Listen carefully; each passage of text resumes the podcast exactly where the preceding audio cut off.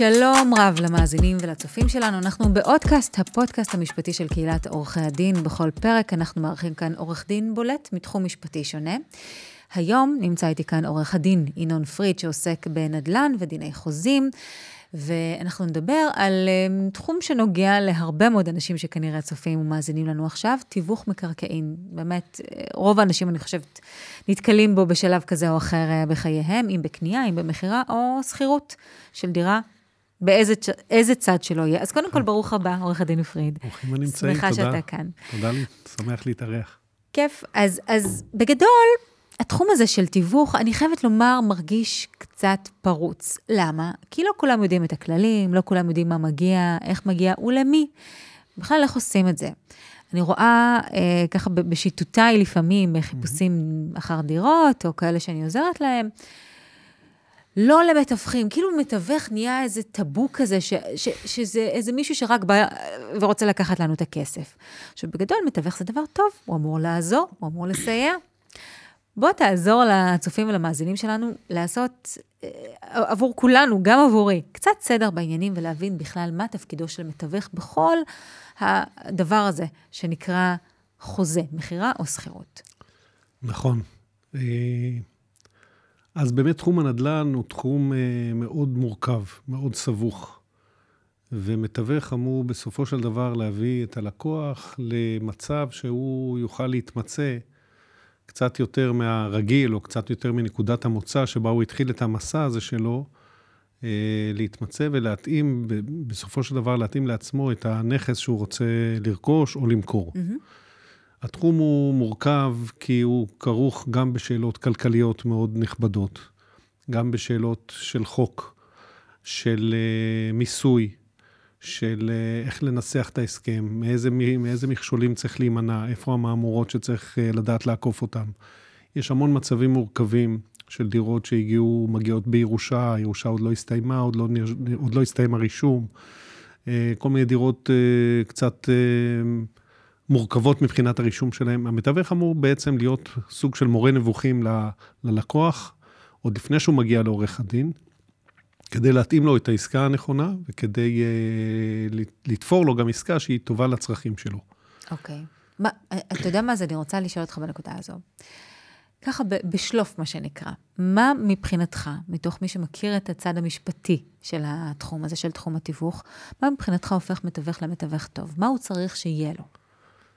נכון, אז uh, מתווך טוב צריך המון תכונות, זה מפליא, כי זה כן. נראה לנו איזושהי, איזשהו מקצוע ככה, כזה. כן, שעושים מי שיש לו קצת uh, כושר שכנוע, נכון. וקצת uh, מרפקים, יכול כבר להיות מתווך, אבל כמו מתווך... כמו איש מכירות משודרג, אבל זה הרבה בדיוק. מעבר. אבל מתווך טוב, ולפי מה שאני uh, רואה ונחשפתי, וגם בפסקי הדין uh, שעוסקים בנושא הזה, אתה בעצם מבין שהתפקיד הזה הוא תפקיד מאוד רגיש ומאוד uh, חשוב. יש לו אחריות רבה, החוק גם קובע לו חובות, חובות אמון, חובות uh, הגינות, חובות זהירות כלפי הלקוחות שלו. Uh, מתווך טוב הוא גם סוג של uh, פסיכולוג, uh, שבעצם uh, מכיר, uh, אמור להכיר את הצרכים של הלקוח. לא רק את הלקוח שעומד לפניו, לפעמים זה אפילו את המשפחה שלו, נכון. את, ה, נכון. את בן הזוג, בת הזוג, את הילדים. נכנסים, הוא נכנס אליהם הביתה, לפעמים, נכון. אתה יודע, בשעות הפיק של הערב, זה לא תמיד מראה סימפטי. נכון מאוד. הוא צריך להבין אה, איזה עסקה עומדת לפניו, מה הם בעצם אה, רוצים. הם רוצים אה, נכס להשקעה, הם רוצים נכס למגורים. אם הם רוצים למגורים, מה בעצם הצרכים האמיתיים שלהם? האם חשוב להם רק הגודל של הנכס והמחיר הטוב שלו, או שאולי חשוב להם עוד דברים, כמו שכנים, mm-hmm. כמו סביבה, נכון. כמו מוסדות חינוך, כמו כל מיני דברים שיש באזור. מתווך טוב צריך לדעת להכיר את החוקים העירוניים, את החוקים בכלל. אה, אה, שחלים על, על, על נכסים, על נדל"ן, על מיסוי. צריך להכיר את הלקוח, להבין אם יש לו איזה שהם תכונות מיוחדות. סתם דוגמה, עולה חדש, אז יש לו mm. זכות להנחה במיסוי של אה, הרכישה נכון. או המכירה. להכיר את הניואנסים דברים, הקטנים. הוא חייב להכיר את הכל. ואם הוא באמת רוצה לעשות עבודה טובה, הוא צריך באמת להיכנס לנבחי נפשו של אותו לקוח. אז למה בכל זאת, למרות ה... המשקל הבאמת משמעותי שיש למתווך בעסקה, בעסקת אה, שכירות או מכירה, למה הרבה אנשים עדיין מעדיפים להימנע מנוכחותו בעיניך? אני מניח שאנשים מנסים לחסוך בעלויות שכרוכות בקנייה או מכירה. תיווך בסופו של דבר קצת מגדיל את העלויות באופן ישיר, אבל uh, צריך לראות גם את הפוטנציאל החיובי שיש בזה. הוא יכול אולי להגדיל את העלויות uh, ברמה המיידית, אבל בסופו של דבר, אם הוא ימצא לך עסקה טובה, הוא גם חוסך לך עלויות. כי הוא מוצא לך עסקה שהיא כדאית לך, בדיוק, שהיא טובה לך, משתלם. שאולי תוכל להשתדרג ממנה, אם מישהו עושה השקעה. והמתווך השיג לו עסקה טובה, שבעוד שנה או שנתיים הוא יוכל uh, אה, לעשות מה שקוראים אקזיט ולהרוויח מהעסקה הזאת, כן. אז גם אם המתווך עלה לך אפילו 30 ו-40 אלף שקל, אבל עשית אקזיט של 300 אה, אלף שקל, אז בסך הכל הרווחת כתוצאה מזה שהוא הכיר לך את הנכס הזה. אפרופו תכונותיו של מתווך טוב, הוא גם אה, אמור להיות בקיא בתנודות אה, בשוק, אה, בשוק הנדל"ן, מה שהאדם הפשוט היי, לא, לא יודע לראות, לא יודע להסתכל, הוא יודע להגיד לך, עכשיו אל תמכור, חכה עוד אה, שנה, שנתיים, יש פה פיתוח סביבתי, יהיה לך שווה יותר, יש תמ"א מתוכננת, בדיוק, וכו' וכו'. צריך להכיר את כל העניין הזה. בדיוק, אבל זה בדיוק מביא אותי גם לשאלה הבאה, שהיא סופר קריטית, אני מניחה, עבור מי שצופה בנו כרגע, והיא שאלת השאלות בכל מה שקשור לתיווך. מתי מתווך זכאי לקבל דמי תיווך ומאיזה צד? תעשה לנו סדר בבקשה. נכון, אוקיי. אה, אז באמת, דיני תיווך במקרקעין זה איזשהו סוג אה, ענף, אולי ענף קטן, אבל ענף אה, בחוק, בדין, שבעבר היה קצת פרוץ. עד לפני משהו כמו 20 שנה. לא, היה, לא היו דברי חקיקה שמסדירים אותו, ולמעשה זה נכנס למה שנקרא לדיני החוזים הכלליים. Mm-hmm. כלומר, אם, אם התחייבת כלפי מתווך ב, ב, התחייבות כזו או אחרת, לפעמים גם התחייבות בעל פה, הרי אנחנו יודעים שחוזה גם בעל פה הוא חוזה, כן. אה, אבל אה, הדברים הללו לא היו מוסדרים. בשנות ה-90 נחקק חוק שנקרא חוק המתווכים במקרקעין, שקבע למעשה רגולציה של כל התחום הזה. אה, מתווך צריך לעמוד בבחינות, הוא חייב לקבל רישיון, זה מקצוע מוסדר, יש ועדה, יש רשם המתווכים במשרד המשפטים. אה, הדברים הללו יותר מוסדרים, והחוק גם קבע אה, כללים מתי בעצם מתווך זכאי לקבל דמי תיווך. Mm-hmm. למשל, הדבר הקטן הזה שנקרא הזמנה בכתב. מתווך אה, שמעוניין לקבל דמי תיווך, חייב. החוק קובע את זה, וזו קביעה, מה שנקרא, קוגנטית, זאת אומרת, לא ניתן להתנות עליה. חייב להחתים את הלקוח, הלקוח חייב לחתום על מסמך בכתב שנקרא הזמנה לקבל, לקבלת uh, שירותי תיווך. Mm-hmm. כולל אפילו, החוק קבע איזה פרטים צריכים להיות בהזמנה הזאת. צריך לרשום את הנכס, צריך לרשום את uh, פרטי העסקה, על מה מדובר, שכירות, קנייה, מכירה, שמות הצדדים, מספרי זהות שלהם, שמו, שמו של המתווך. כלומר, אי אפשר לנופף באיזה פיסת נייר אה, קטנה ולהגיד, אוקיי, אבל אה, חתמת לי. כן. זה צריך להיות מאוד מוסדר, מאוד אה, ברור. על מנת שהמתווך יהיה זכאי לדמי תיווך. זה בראש ובראשונה. ומתווך שלא עשה את זה, לא זכאי, כן. החוק קובע את זה. אוקיי. עכשיו, אם אני רוצה למכור את הדירה שלי, על מי מוטלת, מוטלת חובת תשלום דמי התיווך למתווך, במידה ונעזרתי בו? רק עליי או גם על מי שקונה? כל אדם אה, יכול להיות אחראי רק על עצמו. כלומר, אה, אם את כמוכרת דירה חתמת על הזמנה לקבלת שירותי תיווך, הזמנת מתווך על מנת שיעזור לך למצוא רוכשים, אז אה, המסמך הזה שעליו חתמת, אותה הזמנה או אותו כתב הזמנה, מהווה את החוזה בכתב. לי. ש... שמחייב אותך. Mm-hmm. זה לא משנה לך לצורך העניין אם הקונה גם חתם או לא חתם, אם הוא באמת בא דרך מתווך, אולי מתווך אחר, או בא דרך המתווך שלך. כלומר, כל אדם בעצם אחראי ומחויב על, המס... על המסמך שהוא חתם עליו.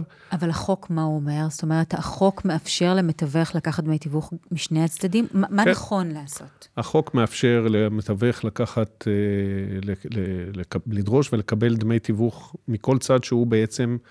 סייע לו, ומראש אה, החתים אותו על מסמך שהאדם מודע לזה שהוא mm-hmm. לוקח שירותי תיווך, מודע לזה שהוא יצטרך, במידה ותיסגר עסקה, זה כמובן מותנה רק בכך שהעסקה הסתיימה בהסכם. מחייב, אה, העסקה הזו אה, תצא לפועל. אה, המסמך הזה גם קובע את גובה דמי התיווך שהוא יצטרך לשלם.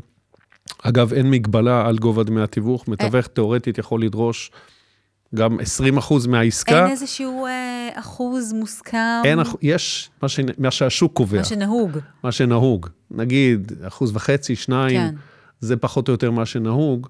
אבל אם, אם מע"מ. אני היום מתווך ובא לי לקחת 4%, מותר לי? נכון, מותר לך, אם, יש, אם תמצא וואו. לקוח שמוכן אה, לחתום. כן. הלקוחות מצד שני יודעים שאם אה, מתווך מסוים רוצה 4%, הוא קצת גבוה ממחיר השוק, ואולי לא כדאי לך ללכת אליו, ולכן אתה יכול אה, מעבר, ה... מעבר לפינה למצוא מתווך נוסף, שסביר להניח שיעשה את אותה עבודה, אם הוא מתווך טוב ובמחיר יותר נמוך. אבל אני החוק לא אלו שלא מגביל. מכירים את, ה, את, נכון. הניואנסים ואת החוק. נכון. שם אפשר ליפול. מה הדין לגבי שכירות מבחינת דמי התיווך? גם שם אה, זה כמו במכירה וקנייה? למעשה אין דין שונה לשכירות, שכירות נחשבת אה, זכות במקרקעין שהחוק חל עליה, שכירות מקרקעין אנחנו מדברים. כן, כמובן. אה, אכן, אז אה, גם שכירות אה, יכולה להיות עסקה במקרקעין, שאם נעשתה בצורה של, אה, באמצעות מתווך, מחייבת אה, דמי תיווך. אה, גם, לרוב, גם משני הצדדים? גם משני הצדדים, שוב, כל צד, אם הוא כן. חתם על, ה, על המסמך ההזמנה. אגב, כשאת מדברת על צד או שניים, חשוב להדגיש שלמתווך יש חובות של אה, זהירות ושל הגינות כלפי הלקוח. הרבה פעמים יוצא שאם הלקוח יודע שהמתווך מייצג או התקשר גם עם הצד שכנגד בהסכם לתיווך, חשוב שהאדם ידע את זה, ולמתווך יש חובה לגלות לו כל דבר שקשור לעסקה, ולכן mm. כדאי שהוא יגלה לו את זה, חשוב. אחרת הוא עלול אה, לאבד את זכותו לדמי תיווך. מתווך שלא נוהג לפי הכללים אה, שהחוק קבע, לפי חובות הזהירות, עלול אה, לעבור עבירת משמעת, יש לזה כל מיני סנקציות. העניין הוא שרוב האנשים לא יודעים, לא מודעים נכון. למה הן, מה הם הכללים ש, שאותם צריך המתווך למלא. ולכן אני רוצה לשאול אותך באמת, כש, כשמונח בפנינו החוזה, מהן הנקודות הקריטיות שאנחנו צריכים לשים אליהן לב? שמה מתקיים בחוזה הזה? אז קודם כל, כל אדם אה, כדאי שידע שעל מנת להתחייב בתשלום אה, למתווך, הוא אה, חייב לחתום על אה, מסמך, על הזמנה לקבלת שירותי תיווך. אם הוא לא חתם על מסמך כזה, הוא פשוט לא חייב בדמי תיווך. אוקיי. בהזמנה הזאת כדאי לבדוק שקיימים כל הפרטים הרלוונטיים שה, שהחוק בעצם והתקנות קבעו. פרטים פחות או יותר של העסקה, אם זה קנייה, אם זה מכירה, מה, מה שווי הנכס פחות או יותר, מה, דמי ה, מה הם דמי התיווך ש, שעליו אה, התחייבת.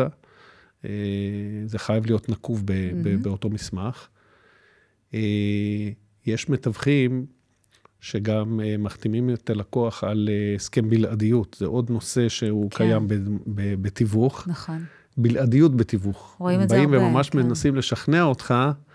רק לי יש את הנכס הזה. כן, לשכנע אותך שכדאי לך להתקשר איתם בהסכם בלעדיות, כי אם אתה תחתום על הסכם בלעדיות, אז אני אעבוד הרבה יותר טוב בשבילך ויעשה לך הרבה יותר אה, שיווק. כן. בהרבה מקרים זה באמת נכון, זאת אומרת, יכול להיות שיש אינסנטיב למתווך אה, לעבוד יותר אה, טוב ולהביא ממש הרבה לקוחות, אם הוא יודע שהוא הבלעדי, ושבכל מקרה הוא יקבל בסופו של דבר את דמי התיווך. נכון. אז המחוקק גם קבע גם לעניין הזה איזה שהן מגבלות בנושא הזה של בלעדיות. בלעדיות למשל לא יכולה להיות לנצח, זאת אומרת, זה, זה, זה תחום בתקופה. אה, בלעדיות צריך שתיחתם במסמך נפרד שקובע. אה, וואו. אה, המסמך צריך לפרט את פעולות השיווק שה, שהמתווך אמור לעשות. האדם גם יכול לדרוש, לצורך הבלעדיות, שהוא יעשה פעולות שיווק מסוימות, כאלה ואחרות, איקס פרסומים, כך וכך שלטים. וכל זה אמור להיות מופיע בחוזה. אה, כל זה אמור להיות, במידה והאדם מודע לזה, כדאי שיעמוד על זה, נכון. וואו, כמה דברים צריך לשים עליהם לב. זה, אתה יודע, אנחנו מתייחסים לזה בסוג של בזירות דעת לעתים, לעניין הזה של תיווך, אבל, אבל כן. אגב, מעניין אותי, סתם כי זה משהו שככה כן. נדרשתי אליו לפני כמה ימים, אה, מתווך יכול לקבוע איזה סכום של דמי תיווך הוא, הוא רוצה לקח, הוא רוצה לגבות מהלקוח שלו. הוא יכול גם לצורך העניין, כג'סטה, להחליט שאני עוזר לבן אדם בלי לקחת כסף, וזה עדיין תהיה עסקה חוקית? בהחלט. כן, אפשרי. כן, כמו בכל אה, מקצוע, זה, בסופו של דבר זה מקצוע חופשי, אמנם הוא, אמנם הוא מפוקח על ידי כן. מערכת החוקים הזאת שדיברנו עליה, אבל uh, זה מקצוע חופשי, אין לו שכר מינימום, אין לו גם שכר מקסימום. אה, והוא יכול להחליט שהוא עושה פרו בונו, או עוזר ללקוח מסוים בלי, בלי לדרוש את אני הולכת לסמס עכשיו למתווך שלי, ואנחנו נדון על הפרטים הקטנים. כן. טוב, אני חושבת שנתנו כאן לא מעט כלים ל... ללקוח הפוטנציאלי מול משרדי התיווך, וחשוב מאוד לשים לב באמת שהדברים האלו מתקיימים כדי, כי בסופו של דבר הם אמורים להגן גם על הצד המוכר וגם על הצד שרוצה לרכוש, ו- וגם על המתווך בסוף, הרי לכן זה מוסדר. נכון. זה כל הרעיון. עורך דין ינון פריד, היה לי לעונג. תודה רבה. תודה רבה שבאת, ותודה רבה על הטיפים. זה היה חשוב מאוד. אנחנו נתראה כאן בפרק הבא של אודקאסט, הפודקאסט המשפטי שלכם. תודה. תודה רבה.